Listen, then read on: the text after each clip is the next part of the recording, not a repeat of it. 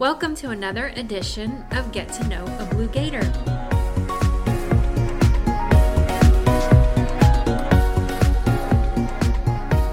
Joining us today is Mother Emily Hylden, Reverend of the Church of the Ascension and Ascension Episcopal School's interim upper school chaplain. The Reverend Emily Hylden was raised in Minnesota and Ohio, but moved south for college and hasn't left. She graduated from Duke University for both her bachelor's and master's degrees and fell in love with the western North Carolina mountains while studying there. She served churches in St. Louis, Missouri, Cooperstown, New York, Columbia, South Carolina, and Dallas, Texas, before moving with her family to Lafayette in 2021. While in Dallas, she led a church re- replant in the south part of the city, comprised of black, white, and Latino neighbors. Mother Emily is a certified yoga instructor, a spiritual director, runs a podcast, and enjoys raising her three little boys with Father Jordan. So I'm so happy to be able to talk with you today. Thank you. And I appreciate you uh, having us during nap time, as you can hear. Sweet boy. He's sitting on her chest right now, just snoring away. Yeah, Precious he's baby. very comfortable. well, I know you're a busy woman on a mission, quite literally. But before we get into unpacking all these parts of you, we have to set the record straight. When I spoke with your husband in a previous episode, that I'm going to link in the description, he told us how you two met, but hinted that you may have a slightly different version of that story. And ever since interviewing with him, I've been dying to know the other side. So let's set the record straight. How did you all, how did it all begin with you and Father Jordan? Yeah, so I had to go back and listen to his episode in preparation for this so that I knew that I was. Um, telling a story, but telling it slant, as Emily Dickinson says. Um, so we met the first week of my um, master's program, and he was in his third year. He was um, on the altar party. He was like one of the acolytes for the service. Okay. okay. And um, I realized that our our meet cute was very indicative and uh, defining of our relationship, even 15 years later. He um, doesn't have as much of an eye for detail as I do. I tend to really um, be detail oriented, and I take a lot of delight in liturgy um, and in getting it right in liturgy, which can be a little pharisaical at times, I admit. But I remember, so he made a few liturgical mistakes as an acolyte. Which he admitted to. Absolutely. Okay. Absolutely. but as I'm like, I'm in the audience or the congregation and I'm sitting there watching this guy who keeps screwing up. And I'm like, for heaven's sake, the job is not that hard. now, I had never done that job before. Right. I had only been confirmed in the Episcopal Church six months before. Um, but being a very zealous convert um, and loving the details, I knew exactly how everything was supposed to be done. Right. Um, the zeal of the converted. And so um, Father Jordan, you know, as as will not surprise many who are listening, you know, was really caught up in the spirit of the service rather than like watching the way the clock the clocks were running and watching the way that the the trains ought to be, you know, happening. Yes. Um, and so he missed a few of the cues that he was supposed to have. And I was sitting there in the congregation, like, what on earth is going on? Why can't he just do the job he's supposed to do?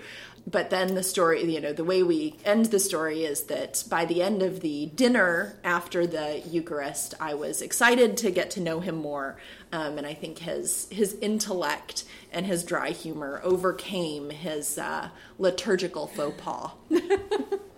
Well, that's kind of what he said. Yeah, That was, yeah. I mean, it usually takes some kind of spark of attention to get you to like notice Yes. someone, right? Absolutely. My Yeah. my husband uh, shaved his head. We met in college, and we showed up. He showed up in history class with a shaved head, and I Oh never really noticed him before. But his his uh, teacher, our teacher, made a note about it and said like, "Hey, what what happened to your hair?" And he's like, "I lost a bet." Which was not true, but so I was like the same thing. Like, Yeah. it sparked my my interest at first, and then oh, he was funny, and then Yeah. we, you know, got to know each other better, and you know the rest is history. So Yeah. I love it. that Yes, his, his little spark. mistakes could be Mhm. just a spark for y'all's relationship. Well, Yes. that's not too far off than what No, he said, I don't so think it is. I you'll have to ask him what he meant. Well, I think that's precious. Yeah. Well, thank you for telling your side of the story and setting the record straight. Um, so, even though y'all may dis- disagree on the origins of um, really how y'all met, but one thing I know that you both agree on is ministering and loving and serving others. Being raised Catholic myself, it was a bit foreign to me to see females leading the church when I joined the Episcopal community. Um, you and Father Jordan both serve as priests at the Episcopal Church of the Ascension. So, how did you come into priesthood and kind of what led you down that path? Yeah. So I was baptized Roman Catholic at three months old or whatever. Okay. And then mostly raised in the Christian Missionary Alliance, which is a Presbyterio Baptist kind of denomination, very evangelical. Okay. Um, so we did, you know, lots of Bible verses and sword drills and all of those beautiful things. And I went to a Christian junior high and high school. Um, so Christian education is a really dear piece in my heart. Yeah. So, the tradition I was raised in, the Christian Missionary Alliance, um, at the time didn't ordain women. So, women in spiritual leadership was not something I grew up with either. Right, okay. It wasn't part of my imagination growing up.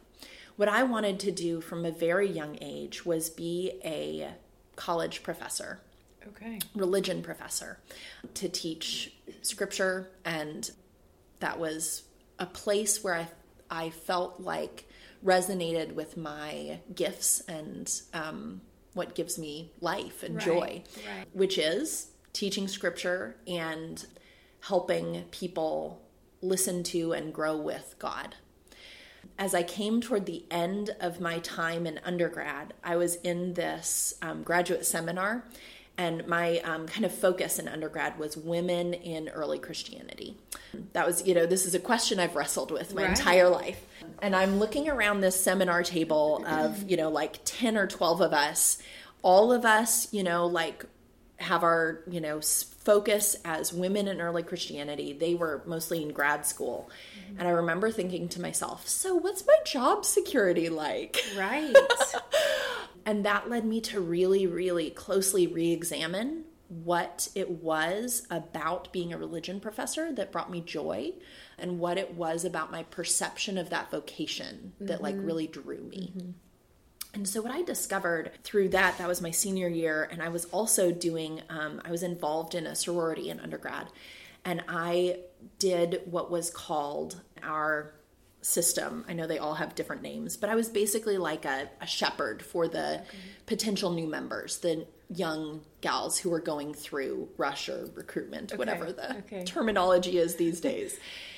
And so I would dissociate from my sorority and was kind of like a neutral party to help guide them Gotcha. into wherever it was that they felt like they were called to be. Um, and to kind of provide a cushion for them to land as they're like trying to make this big decision and Yeah. maybe facing disappointments.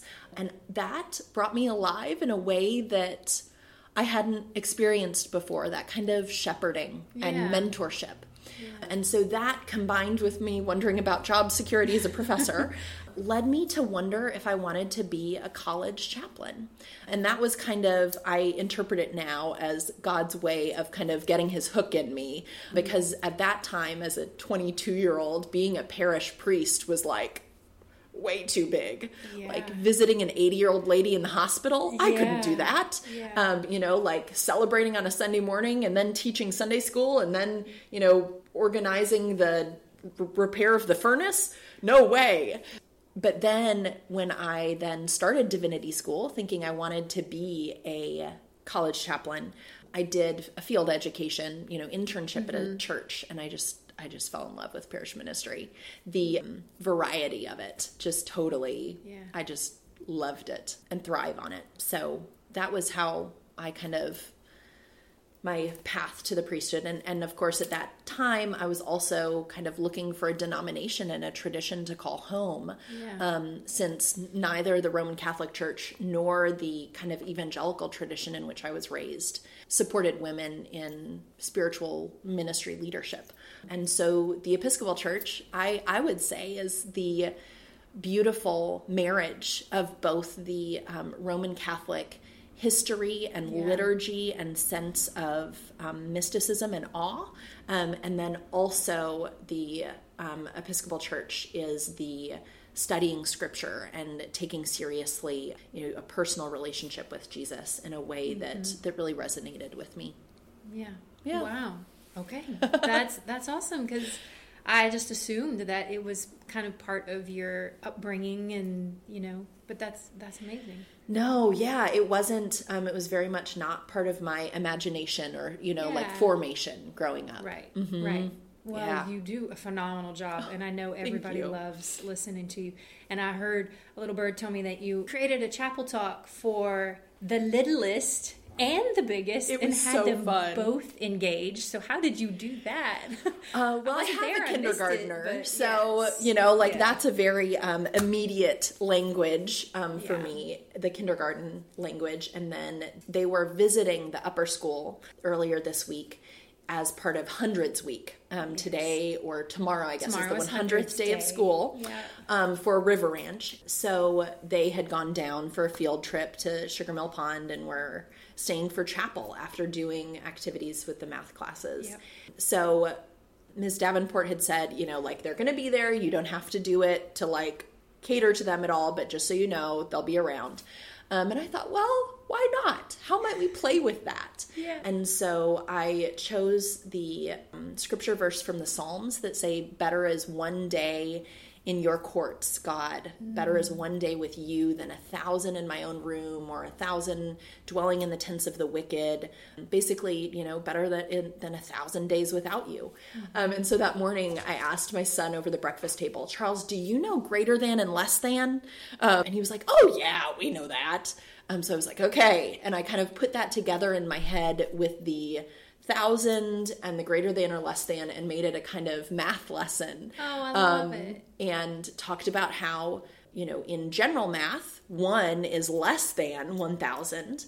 And then I was kind of Mm. elbowing at Mr. Ducote saying, well, hey, what, what does this mean that the Bible says that one is greater, than Greater. a thousand? And he yelled out, check your units. Um, and the next slide that I had for the um, chapel was a cross with the one greater than a thousand. And so it just, I mean, really, scripture and the message of the gospel is for all ages. And so I really believe that we can speak in terms that are simply understood by kindergartners and are mm-hmm. maybe understood on different philosophical or metaphysical or um, math Yeah. levels by you know other ages and that's one of the beautiful depths of who god is and who we are in relationship with god Yeah. That's awesome. it was so fun That's precious that you even pulled in the math because they were there because they were right doing their little math. exactly yeah I love it. Mm-hmm. Oh, brilliant. With all of that too, there comes a side of you that you are a yoga Mm-hmm. instructor and um, the spirituality, and you do prayer practices. There's a women's Mm-hmm. gathering that you started. So, can you kind of tell me a little bit more of that? Because I know that plays a big part in your ministry. Yeah. Well, it's really one of the ways that I have found myself grow with God and want to make available to others in case that speaks to them too. It's not going to speak to everybody, it's not going to be everybody's jam. But the way I was just stunned at this one yoga class that I took. I had been taking yoga probably for five years, and then I went to this class when I lived in South Carolina, and somehow, whatever it was that the teacher said during the class, it um, dawned on me that we could think of and contemplate our breath, our breathing in and breathing out as the presence of the Holy Spirit in us. That constantly the Holy Spirit is active in our bodies. Um, Just like we pray and hope that the Holy Spirit is active in a more figurative way in our lives. Um, and so, starting again, speaking to that depth that God puts all around us, kind of as like a you know a treasure hunt to discover and be revealed. Thinking about our bodies as I was just talking with the kids in the lower school chapel this morning as a temple, and the way that we can't God having created our bodies can communicate with us through our bodies. Whether that's kind of a a deep knowing that we might feel in our soul or whether that is something so kind of simple uh, commonsensical as uh, when we might feel our stomach upset if we're afraid about something or we might feel a tightness in our throat when we know something is wrong and I think God has put those kind of warning signs or guard posts in our our bodies to help mm-hmm. us discern and know what is right and wrong. Um, yeah. And so I've found that yoga helps me to pay attention to and notice those signs right. in a way that I just had never learned them before. Yeah. There are lots of other ways to learn and notice those signs in our bodies, mm-hmm. but yoga has done it for me. Yeah, so it, it slows you down. yeah, yeah. Awesome. It slows mm-hmm. you down and really kind of makes you connect with your body. Yeah, on a level. Mm-hmm. Mm-hmm. That's awesome. Yeah. And so you started the women's gatherings, which is the first Sunday, first Sunday of, of, every month, month mm-hmm. and right here in Coughlin Hall in the yes. downtown campus. Mm-hmm. And y'all do a little yoga and. Well, I've been doing, I've been trying all kinds of different things. Oh, okay. Yeah. So each month we kind of have a theme word. And the first month we did some chair yoga. The second month, I actually brought everybody into the church toward the end of the time and we all prayed together. The theme was peace. Um, and as I was kind of like ending that session, I was like, wow, I could. I could really spend a whole year on peace, really, or who knows, like a whole yeah. life, right? Yeah. So I'm bringing some of our some of my meditation practices and mm-hmm. some of the mm-hmm. yoga some of the prayer practices different just trying to introduce different tools for encountering god and the the point of the gatherings is to for women to be able to encounter one another and form a community yeah. um, to support one another in whatever piece of life we happen to be in. In the messiness of mm-hmm, life, sometimes mm-hmm. we just need to take that time and slow down and yeah. connect, mm-hmm. and not through social media. Yes, right but in person. You do have a podcast. I didn't know that. Yes, yeah. Oh. So last Lent, and then it bled into Easter, and then it bled through Easter into the summer because there were so many chapters. I read a chapter every day of Julian of Norwich's Revelations of Divine Love. Okay. So she's a mystic and doctor of the church from the 13 and 1400s. Oh, wow. Who lived through the Black Death, which was a great pandemic. She lived through the um, Peasants' Revolt, which was great economic upheaval and political upheaval.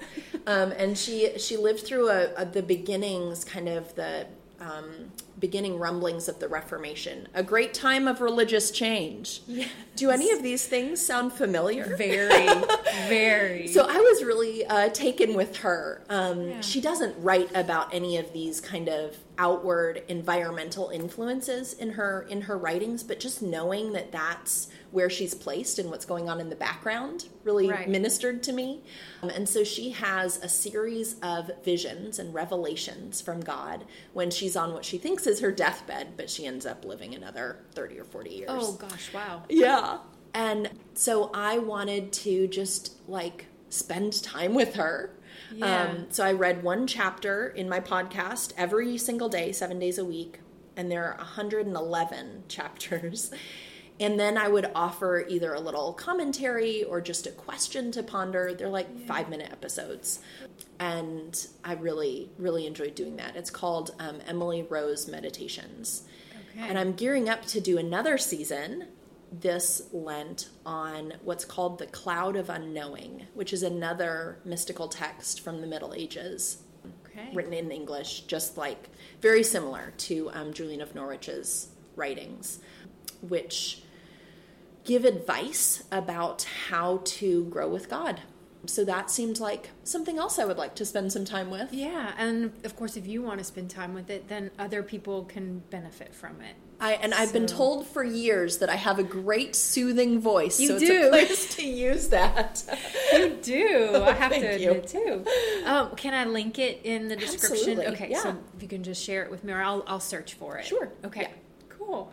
So this brings us to your most recent kind of venture as chaplain of the Sugar Mill Pond campus. And I know we talked a little bit about your chapel talk just now, but has this had this ever been part of your repertoire, leading high school students? So, as I said, I went to a Christian junior high and high school, and it its heritage was the Christian Missionary Alliance, the denomination that I was mostly raised in. And so, women in spiritual leadership was huge no no, not Right. not part of the imagination or um, allowed.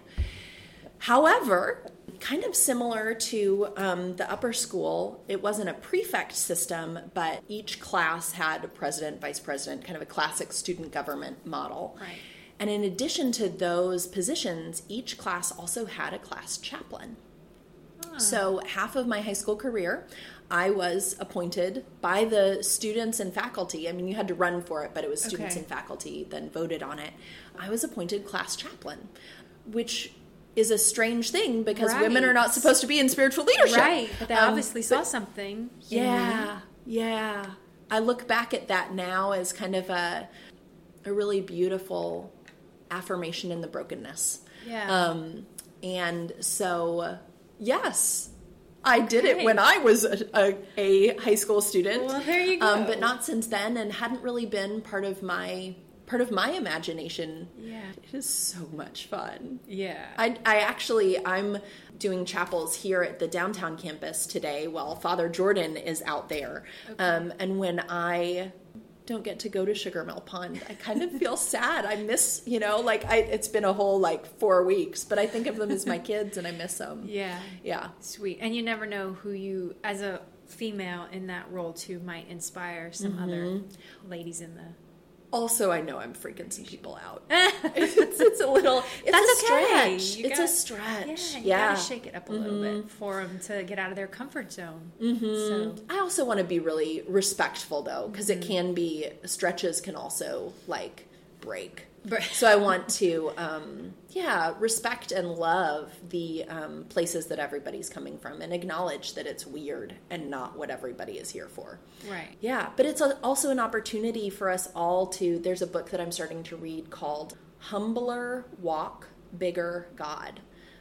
And so it, I've been thinking about that as I've been ministering in a community that has so many Roman Catholics. Right. And that that's a tradition I've grown so much from too. And so keeping keeping my walk humble and always remembering that God is bigger. Love it. Mm-hmm. Everybody's on their little journey. Yeah. Just never know when it'll click. Yeah. So awesome. All right. And you have such a unique authenticity. I think that's what people are drawn to you because you're just you're authentic and you you are who you are and you love who you are and you just find your joy. You're always seeking your joy and so then the joy just exudes. I don't know. I don't know how to explain it. I really it. appreciate that. I have to, re- you know, that's a word that um, two or three people have used in the last two or three weeks, and I really have not spent a lot of time with that. So that is something I need to reflect on a bit. joy? Yeah, Maybe that's your next women's gathering. maybe it is. Topic. Yeah. Um, y'all go and follow her podcast. Come to the women's gatherings. Come to the Episcopal Church of Ascension at, on Johnston Street, 1030 Johnston Street, and hear Emily and her husband Jordan speak and just absorb some of their joy and their words. It's really great.